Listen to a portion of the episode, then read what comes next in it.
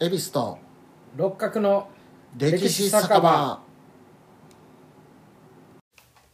マドラーで混ぜるこの番組は京都のろくでなしおっさん3人が路地裏にある小汚い酒場の片隅にいる体でお酒を酌み交わしながら歴史やら世の中のことをゆるく無責任にたわごとを垂れ流しする番組です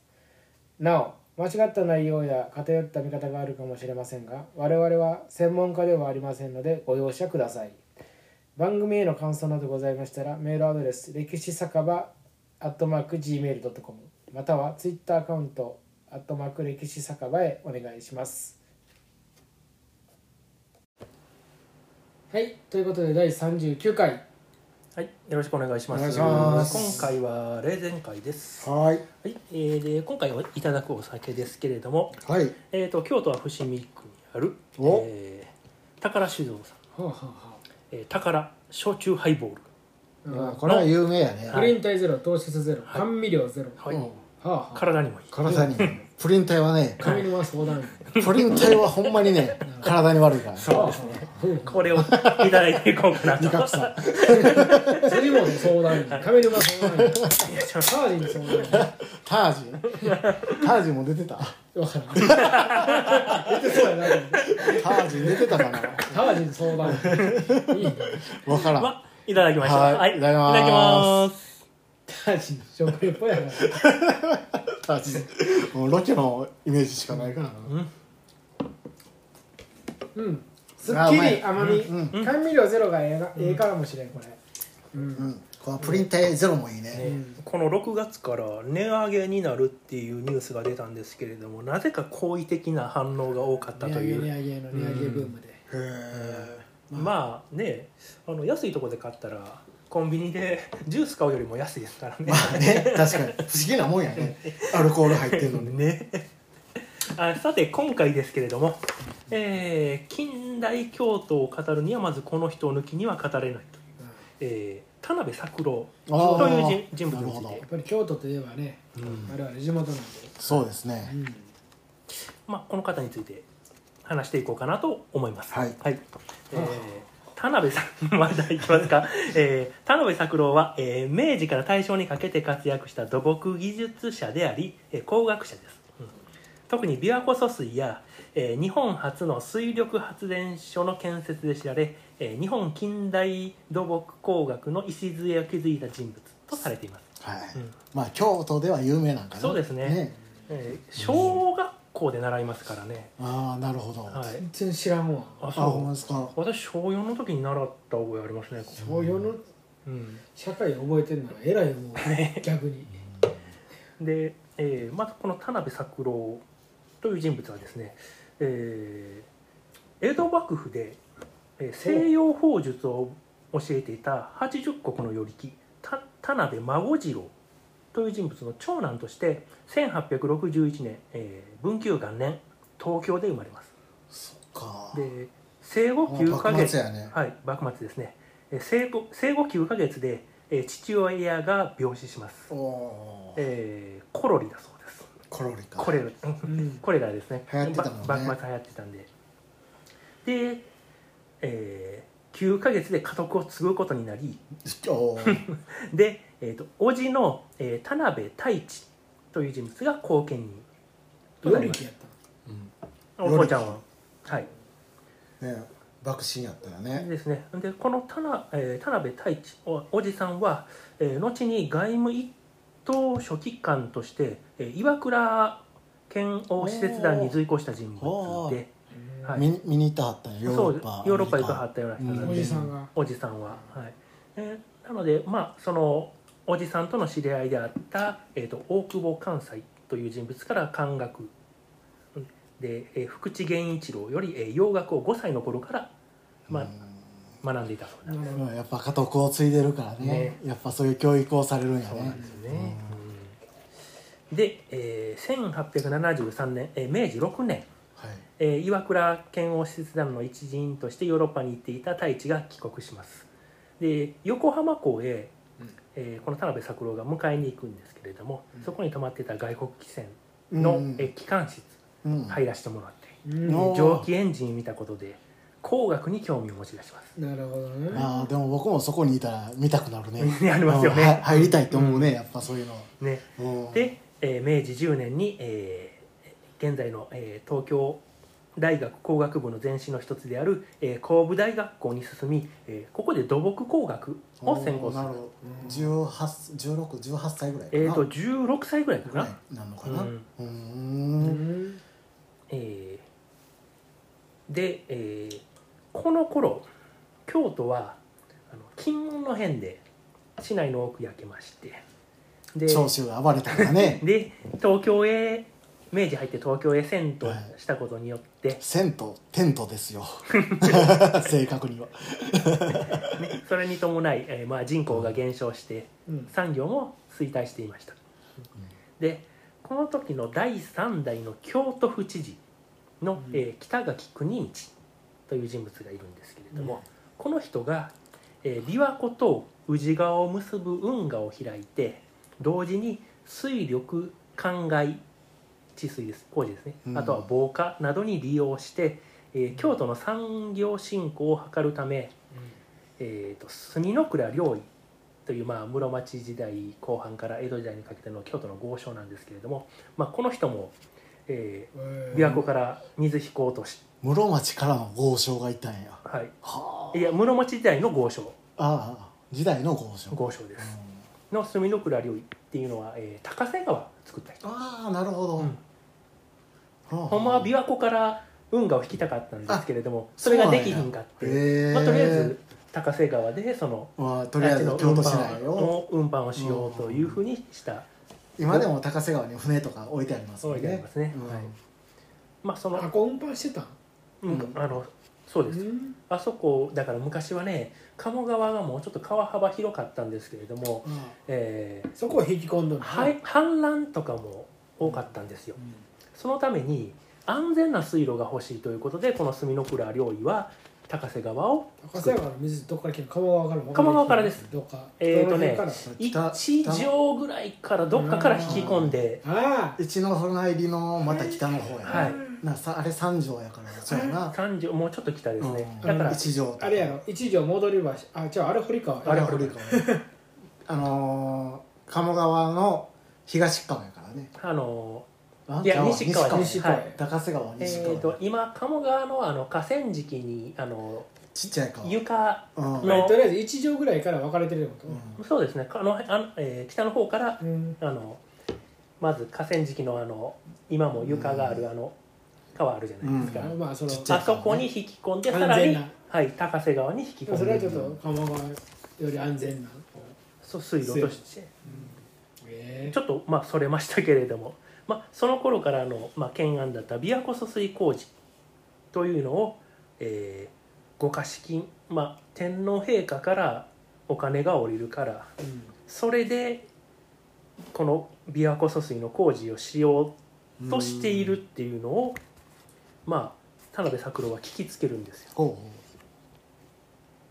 ほで、えー1881年、えー明治14年に、えー卒業研修として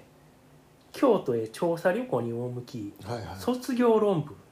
琵琶湖疎水工事の計画ほう論文で出す論文で出すんですちなみにこの論文は後に海外の雑誌にも掲載されてイギリス土木学会の最高賞である、えーテルフォード賞ああのテルホールどうしたうんを受賞するそうなんですあまあ、それほど、まあ、よくできた論文だったんで、ーうんえーこの そんなすごい人もないやあの言うてあの言うと全く知 らんや っぱり誰か突っ込んでくれるか思ってるた しそう俺そんな有名じゃないから思って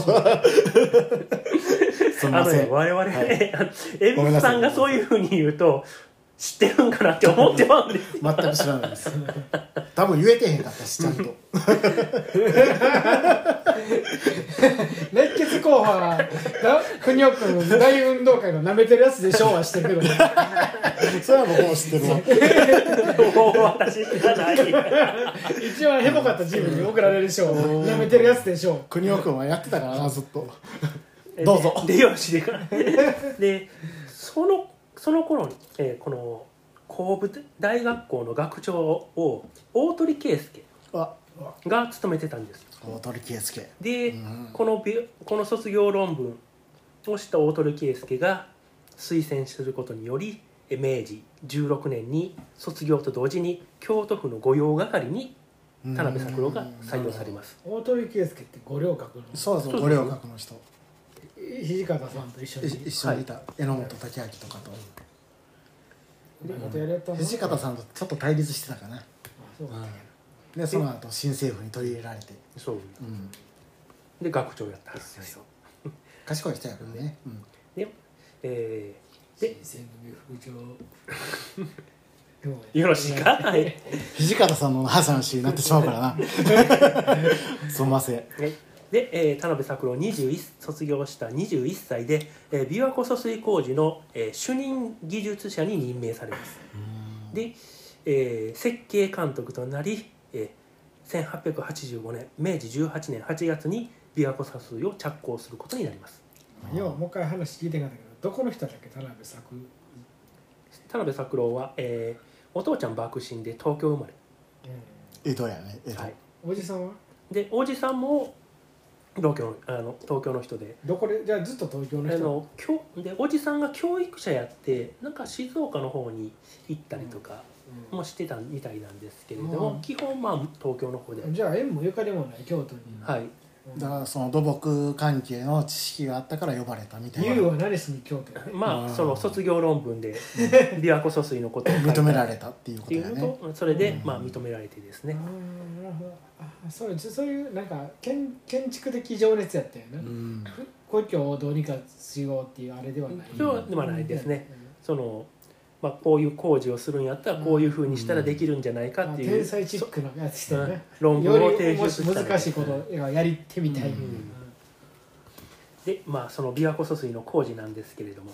えーこの頃の重大な土木工事は全て外国人技師はいの設計監督に委ねていたんですけれども、この琵琶湖疎水の工事は日本人のみの手で行ったうん最初の近代的土木工事でおす、これはすごいよ、まあ、近代的というものの,、うんね、あの今の,、例外ね、あのトンネル工事の主流であるシールド工法、そんなもんないような時代なんでそんなあるわけないや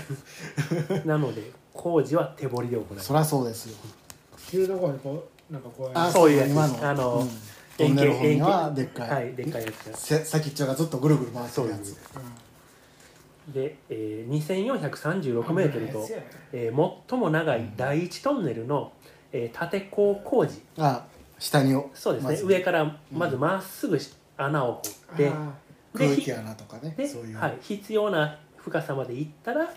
横へ掘り進める、ー人足がそういう、土を運び出したりすはる、い、そう人員いうが入ったりするやつ、ね、工事から始まるんですどかけれども、たいやつやまあまあ、うんなちゃう人足とかたいやつまあ人人足足やはいなそううんです、えー想定以上に岩盤が硬く、えそれ第一はどこの区間えっ、と大津か竹やらろ大津からうん山科の間の、あ縦や大阪山らへんの大阪山らへんですね、まず縦掘ってそうそうそうまず下に穴をっていう、あーで第一トンネル、うん第一トンネルそれがそう 2436m かそルこ岩盤硬いんやえー岩盤が、まあ、縦にほんのりだおー岩盤がな硬なんくであてんな地下もほんの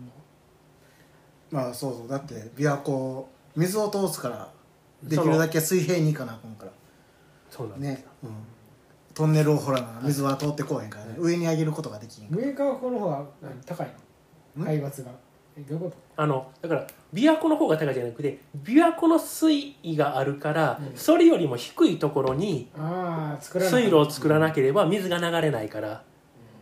でそこから両サイドから掘るというのも一つの手なんですけれどもそれをすると琵琶湖 の方から掘り出したら全部水が来る水浸しなんだなるんで、まず真んあの真ん中よりも京都寄りの方なんですけれどもそこから縦穴を掘ってまず、そこから横へ広げてうん、この大雑把に言うとまず真ん中から掘るでいい真ん中約真ん中、ら、ままあ、そのトンネルまをあ言うたら、まあ掘りやすいところあかざら、っくり言うたら、ううんんはい、でその立て工のこ工事なんですけれども、まあ、想像想定以上に岩盤が硬くてまたあの湧き出る水あおーう地下水がこれを人力で汲みな上んかげる映画で見たことあるなんかはい水が出てくるとなんか大変やとか言ってはないはいんか、などの過酷な重労働と、まあ、取水事故うんなどで工事は難航します、死んだ人もいるんやろかやっぱりえー自殺や事故死病死など多数の殉職者出しています自殺はいあのポンプ主任だったかなまあその人力で、まあ、組み上げてますけれども何らかのそういう排水する、まうあ、んものがあったんでしょうそれ用のし担当主任だった人が自殺してるそうですへえなんかそのそれがちょっと故障したり していろんな人が亡くなったりしてそういうとのもあかったんかもしれませんかな責任感じてとかうんまあ、そあとはまあ水が出るなど水が出うるんまた、ま後期の遅れあ、あとのかくあの岩が崩れるなど、うんそういう事故などは結構多数あったそうでまああの昔はね建て工工事だけで、えーまず17名が亡くなっているそうですしかもこれはは病死とか、えーあとは外注で出した工事出して工事に来てる人とかその数を含んでないので、実際はもっと多かったものと思います。でその建て工工事、えー、47メートル掘ったんですけれども完成に196日かかってます47メートルかすごいな結構な深さですねねで第一トンネルは着工から3年半過ぎた明治22年2月に貫通します、もで、えー、翌23年4月、えー大津市の、えー、美保ヶ崎から鴨川の合流点までと、えー、毛上から分岐する疎水分線っていうのが、うんえー南禅寺の水路閣う、うん、有名なところですね、ああとのレンガのやつかレンそうガのでやつす、はい映画とかの、はいよあうのねサスペンスドラマとかでもよく出てはくいはいはいるあのあそこを通そっうするて、といえばねえー、栄冠堂の地下通ってんやったかな、うんそこから北に向いて流れてるあの哲学の道のところを流れてる、あの疎水分線ですけれども、まあ、それが、えー明治23年4月に完成しますで、えー、琵琶湖から、えー、毛上げうん第3トンネルを抜けたところまでの水の高低差は4メートルすごいねたった4メたーっトたルで4メートルまあ毛上げの方が低くないと水流れないんで、えあれ何キロぐらいあんねやろ全長何キロあるんでしょうねさすがにそこまでは十測ってないです十何キロかな、はい、をたった4メートル4メのート高ル低差で行くっていうのはすごいね勾配が、掘るの大変やわ、ただ、えー、毛上げから鴨川に出るにはうん3 5メート ルの勾配差あるので、気合げまで来た、はい、来たんだねでそれで台車に船を乗せて運ぶケーブルカーの線路インクラインが敷設されます、もう今観光客がいっぱい来たはるもんねそうですねあそこで写真撮んの、ううんん工事途中の1880年88年、えー明治21年に、えー田辺作郎は京都商工会議所初代会長の高木文平という人物とともに、えーアメリカに渡りますほう、でダムや運河の水力利用で発展したマサチューセッツ州のヨホルヨークうんという都市とか、えーあとは世界初の水力発電を実現したコロラド州のアスペン鉱山を視察しますこの琵琶湖疎水の、えー計画当初は、えー水力で水車をの動力として利用して岡崎周辺に工場を誘致して工業団地を作る計画だったんですけれどうんも、えーこの視察によりえー水力発電所を建設して市内に電力を供給し供給するように変更されますもう電気作れんねやっていうのが分かったんですよねそうここでね、うんで、えー疎水開通の翌年えー明治24年に、えー、毛上げ発電所は送電を開始、この電力で、えー、毛上げインクラインの運転をすることになり、えーまた、えー1895年明治28年には日本初となる電気鉄道である、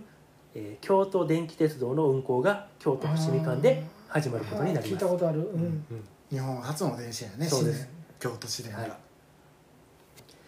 でその後、えー鴨川合流点から伏見へと続く鴨川運河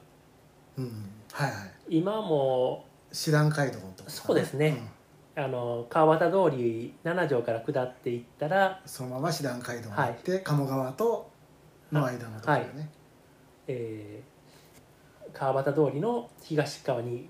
水路が流れてるんですけれどもあれは鴨川運河と言います、うんあの京阪電車の深草とかそうやね住染の間とかも、 24号線までかなはいね、うんそうなんですよ24号線のところまで行くとあの船だまりみたいなあの墨染めのところにうん発電所がうんありますんで、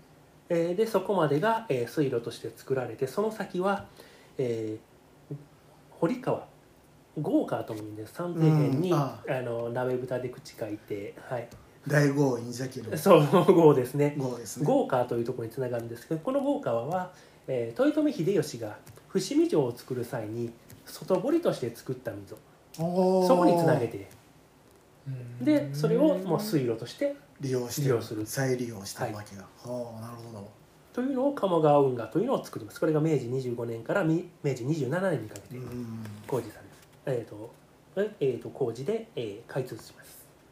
で第一疎水で賄いきれない、えー電力需給に対応するとともに、えー近代上水道のための水源として第二疎水、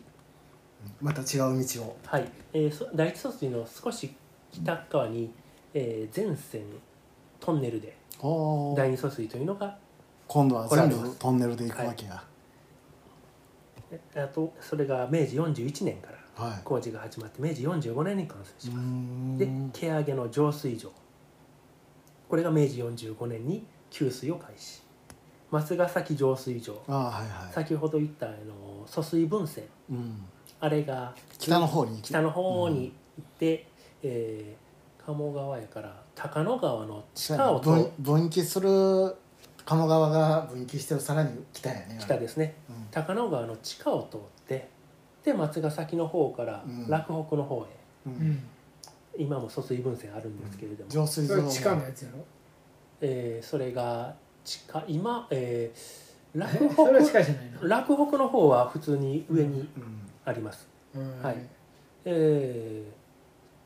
それで松ヶ崎の方まで疎水分線行ってるので松ヶ崎に浄水場これは昭和2年に完成します、今もありますもんね今もあります、はい、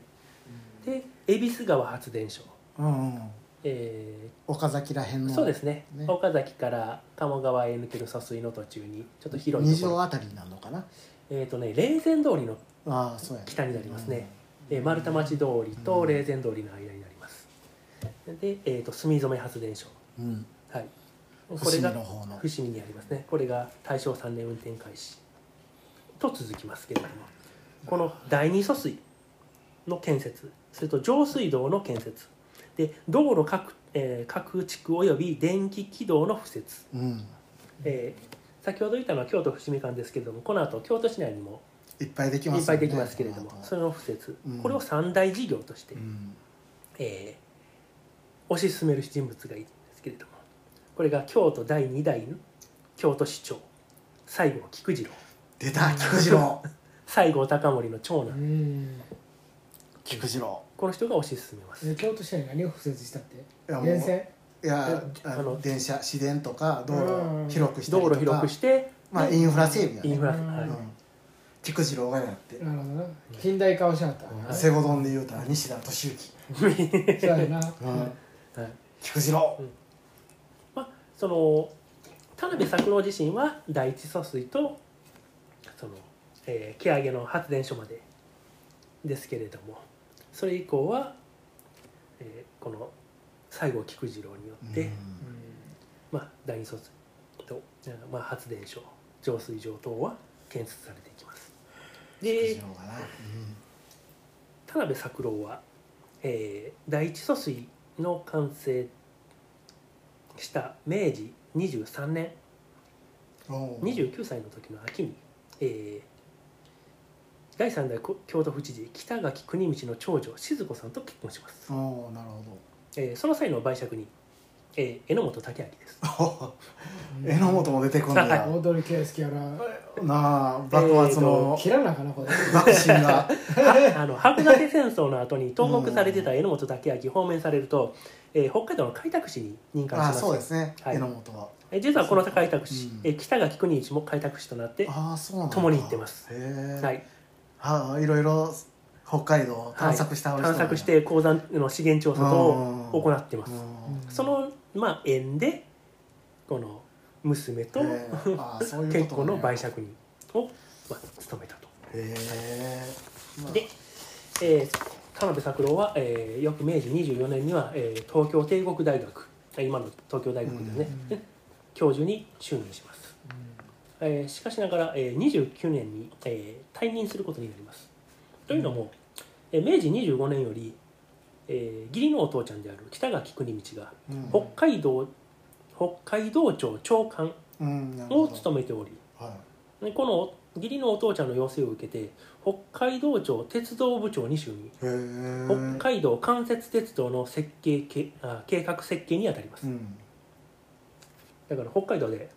今度は線路をうん、まあ石炭運ぶためのあれだね、で明治31年に、えー、ソラチフト、うんえー今の砂川市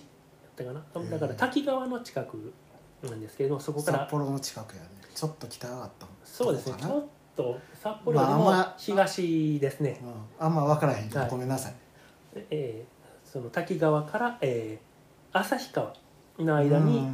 まあ、開通します、えーその後現在の函館本線うんうんあとは宗谷本線うん根室本線などの一部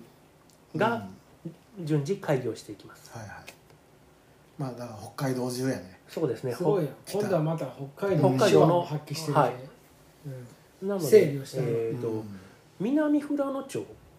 と、えー新徳町っていうのの境に、まあ、峠があるんですけれどほもほそこがその太平洋に流れる水域とああ日本海に流れる水域の分水嶺分水になるんですけど、うんそこをあの、えー、カリカチ峠と名付けたのへがこの田辺作郎えなんでおい土地の名前を付けてんねす、や、はい、何のカリカジその分水嶺に峠に、峠に名前を付けたあうーんでまあ分水嶺だねこう水あの分かれる水がわかどっちの海に行くかっていう分かれ目、ね分かれ目、はい日本海うんまあ例えば由良川は日本海に分かれるやんうんで桂川は太平洋に行くやん、うでその京ちょうど丹真波町ん中かってな、ことうんあの辺が確か分水嶺あったはず、はいっていうそういう山の一番高いところいうか水が流れるんあーあーその雨が雨がどっちに流れる流か流域がどっちに行くかっていうのが分かれるところが、まあ、地理的にあるんですけ雨れのど運命の分かれ道うんいやそうそうそういうここととでですす雨のはい運命のそこに降ったらどっち行くか分からへんまあ結局海やねんけどねで田辺田辺作郎自身はその調査とか設計建設っていうのの道道筋を立てて計画が進めば後を任せる人だったのかああなるほど あの鉄道建設が進む明治33年に北海道庁鉄道部長、えー面会します、せやねんだからさっきから言うてさうん、なんか疎水もさうん明治な40何年とかだから言うてるんですけうんど、田辺作郎出てこへんかったそうなんですよだかあらの設計をしてねあのこうせえよって言うて、はいある程度やらしたら、もうあとはうんあ任せといても大丈夫やろっていう状態になったらうんもう手を引かはる、だからあ道いつ道筋をしっかり作ったあい後つみにたいなやつやな誰言うて言うて あいつ出てこい出て こいあいつなでそ の、えー う北海道庁鉄道部長を、 えー面会したえー田辺作郎は、えーウラジオストックでシベリア鉄道を視察、ウラジオストックで、はいうんえーそこからモスクワ行っんまた裏地の人が行くのすごいねえでもその時に明治なんねえーこの頃明治33年ですね日露前か日の前ですね、金箔上場のもうそうやねもう日清終わった後やし、はいえーでシベリア鉄道へ視察して、 2年前やわ日露2年前、えーモスクワから、えーヨーロッパそして北米の土木施設を視察して帰国します、で国に報その報告をした後に今度は京都帝国大学兄弟理工科大学教授に就任します、その時あれやわロシアに来とったやろ田辺作郎ロシアに来てたやろはい、あのニコライニコライ2世はなうんマカーヒーが何しとそんうねんやっていうマカーキが言うてるわマカーキいうのは猿っていう意味おうおんロシア 語でアジアの猿がっていうマカーキって言わはんねんニコライは切られてるからね日本で、津田三蔵にうん、恨みを持ったはんねん大津って大津事件が話がそれたすんませんあでもこの時あのシベリア鉄道っていうのが日本からヨーロッパに行くには最短時間で行けるああ通路やからなるほああそうか、うん、うん裏地でをあーウラジオから、うんウラジオストックどかかららモスクワまでそうそうそうだから使われるわけやねヨーロッパ行くのに、ななるほどねるほどうんで、えー近代土木の第一人者として知られる、えー田辺作郎のもとには、えー1911年明治44年に、えーこの頃、えー鉄道院ではうん、関門海海峡をああ鴨川駅どこだえっ、と、えー山と口下関からあれそれか、はい九州を結ぶうんそれを、えー青函トンネル逆バージョン逆バージョンやねそうそうそういやそう北海道青森が青函トンネルで関門海峡が山口とうん北九州、はい、それの関門海峡を、えーてあの橋を架けるかうんトンネルを掘うるか、んそら飛んでるやろという話になっていいたやそのこで、は難しい話やで、えーこのだって関今門海峡のうんトンネル案の検討というのを田辺作郎に依頼します。でさ実績あるもん飛んでるやんそ績はい、作郎が作成した関門トンネルの鉄道取りしば取り調べ書にを、えー鉄道院技師の、えー岡野昇という人に提出するんですけれども、まあ、この人がまとめた報告書が採用されて、えー関門海峡はトンネル工事をすることに決まりますト。ンネル案に決定、はいまあ、トンネルの方が安上がりだったああそうなんとや、いうことと、うんあとは、まあ、空爆された時に、ね、戦争にね、はいはいそうあの箸はもう爆弾一発でうんうんおじゃんなので、あその軍事目標はよく橋なんかね、うん橋を爆破したらうん交通インフラを潰せるということで、なのそで、うやなあのトンネル工事をすることが決まります、地下やったら安全やということまあ、でたね、だこの工事自身は、まあ、第一次世界大戦後の物価高騰や関東大震災、さらには世界恐と恐慌により、えー着工は遅れて、えー昭和12年まで遅れることにはなるんですけれども、まあ、それを提言したのは、まあ、田辺作郎であると。確か、えー、昭トンネルでよかったやんじゃ1943年に開通やったかなああそう関門あの海あ峡橋じゃなくてよかったやんはい、まあでも今高速は橋やでうんこうで新幹線はトンネルかなトンネルやったかな、うんまあそういうふうにやってますね、えー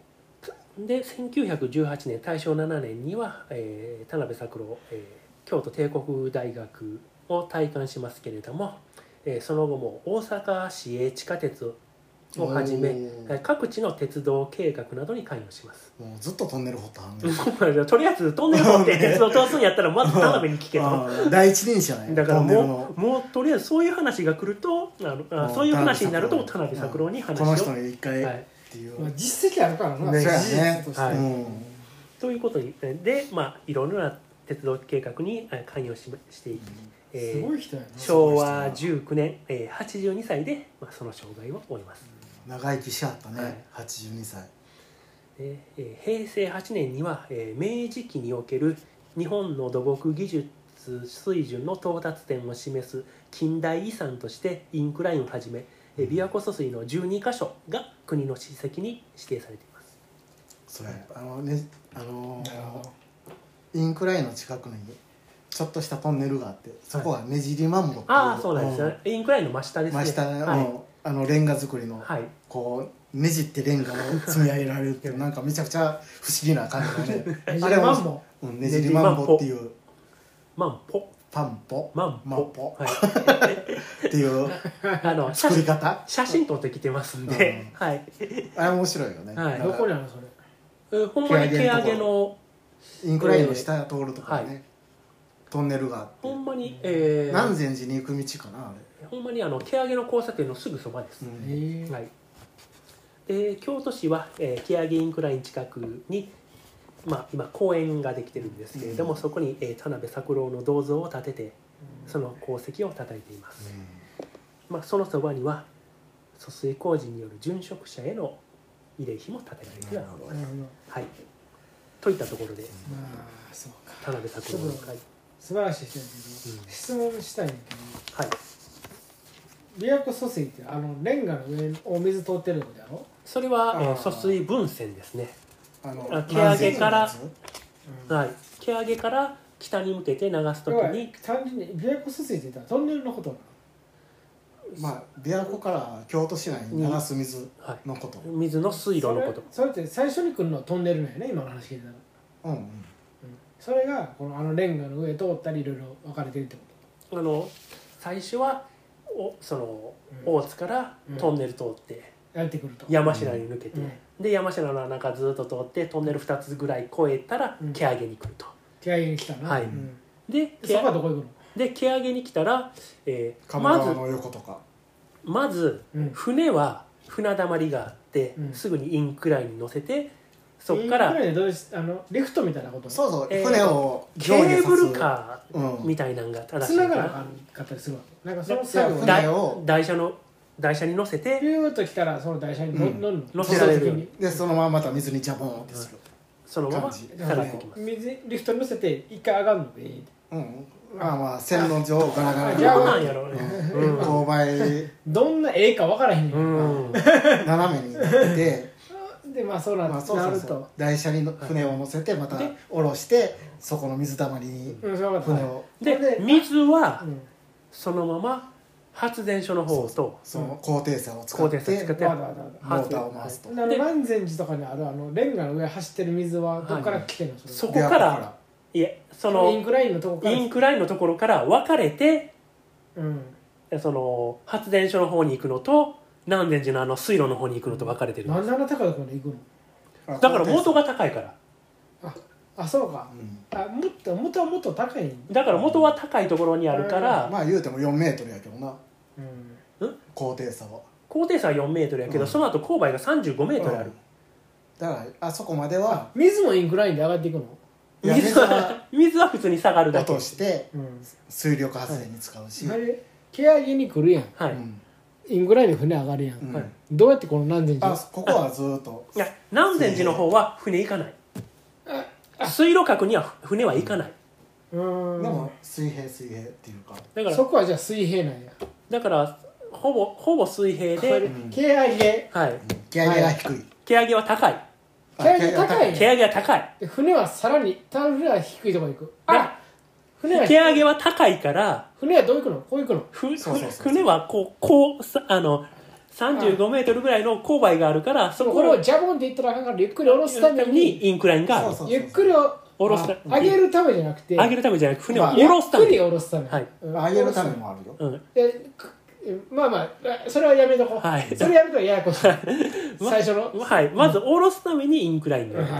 あいはい高いとる、はい、ころを下高いところから下ろすから、で高いところからおあの水が降りるからその力を使って水力発電で電気ができると、なるほどで,、はいで最初の軽減のところこ水路はここを高いところ平行にほぼ走ってるってこと、はい高いところからずっとや来やてて勾配はついてるわけ、でも上から下やからで南禅寺のところは高いところやからそのまま高いところをその上を走らしあーなてるで徐々に下げていって、あの栄冠堂のところは地下通ってるんかなあのじゃあ最初の話に戻ると、じゃああの蹴上げのとこ高い、はいインクライン落ちます、はいこで船は戻ってくる時の方が電力使うってことやな、そうですねそういうことやはいうんうん、まあまあその上下するのに電力使うの電に力袋の方が電力使うってことやな重いものを上げてるわけやかでらもリフトやから上に船があって下に船があってそれを同時にこうやってもいいあそんなにああ電なる力ほ使わへどんからうんそうそなれんだもありますそうそうねそうあの、えそうそうお二車線なの二車線になってたはずはいえっとあったかない確かや俺だって今単線やと思ってたから単線やったかどうやったらインクラインそこまでちゃんと見てこえへんかったな写真撮ったけどな、うんまあそうやなうん伏線やったからまあ結構俺広普い通に知らんからそこうがんよう分からへんかったから、うんあれ単線やったから伏線やったかもしれないわからんうんなんかとりあえずめっちゃ幅広かっ そたこはないけどでもあのエネルギーを使わんようにしよう思ったらそういうふうに伏線にしてああそれも確かなるにほどでもまあそれはどっちでもいい、まあまあどっちでもよくないねんけでどもでも最初に電力の使用を考えてなかったから伏線である可能性は高いですよねうんちゃんと見てへんかなという、うんこれはねもうやめやめやめやめや めでも上がる方が伏線じゃないと効率悪いで、うん効率は悪い、な何の広いか分からないけ ど決まってることを言ってそうそううん今今今さらのね議論なんだけど今さらこうやって電力を使わん方がええのに伏そ線んになしんた分方がかえっとんねんいや仮に男性やなことしたら単線なる理由があるやろうし効率は悪いわね 単まあまあでもあの何いら船による運搬考えるとそれは伏線で交互であ上げうん上げ下げする方がそれはまあ効率はいいから 伏線だろうとは思いますけれ どもそんな幅あったかなとも思うしなそこにそそううそそうう社会見学で行ったらしやけうどんなんかもうしょうもないボロい船がなんかそうそう置いてある止まってなるだけのしょうもない線路やったんで酒だ酒だるが並んでな、ううん、で2つあったような気もする、せんでもないねんな、まあでもなで京都とか今言ったら霊前ドルと丸太町の間にあああふ船船玉やがあなるとか、うん俺もう普段走っててな何が何やら分からんけど、うんあの辺ほら岡崎の北の方とかさ、うん岡崎の辺とかさ、うん北の方じゃない岡崎の辺とかいっぱいあるやん水路とか小さい橋とか。うんあ産業そうや界ったらそうなんやろうなとかってあの保育園があったりしてなんかなんかここ動物園とかもあるで、うん、うん発電なんやかんやとかって何やそう水そののなんか銅像みたいなのなかっただあるあるこんなこんこんなあれ桜かあれはまたまた違ちゃうおうっさんか、かな、えーなんかあの蘇水の霊前通りそう川沿いやんな確かはい、うん、そうそうあのなんかちょっと東の方に行ったらなあの川端からちょっと東行ったぐらいのところになあっなたんかかななだかまらあちょっとわからんけどな、おそらく伏線ですね な言うたや ろとりあえず言うとこ うなこれ言ったところで焦点を開きではさようならええんかこの締め方ほんまに。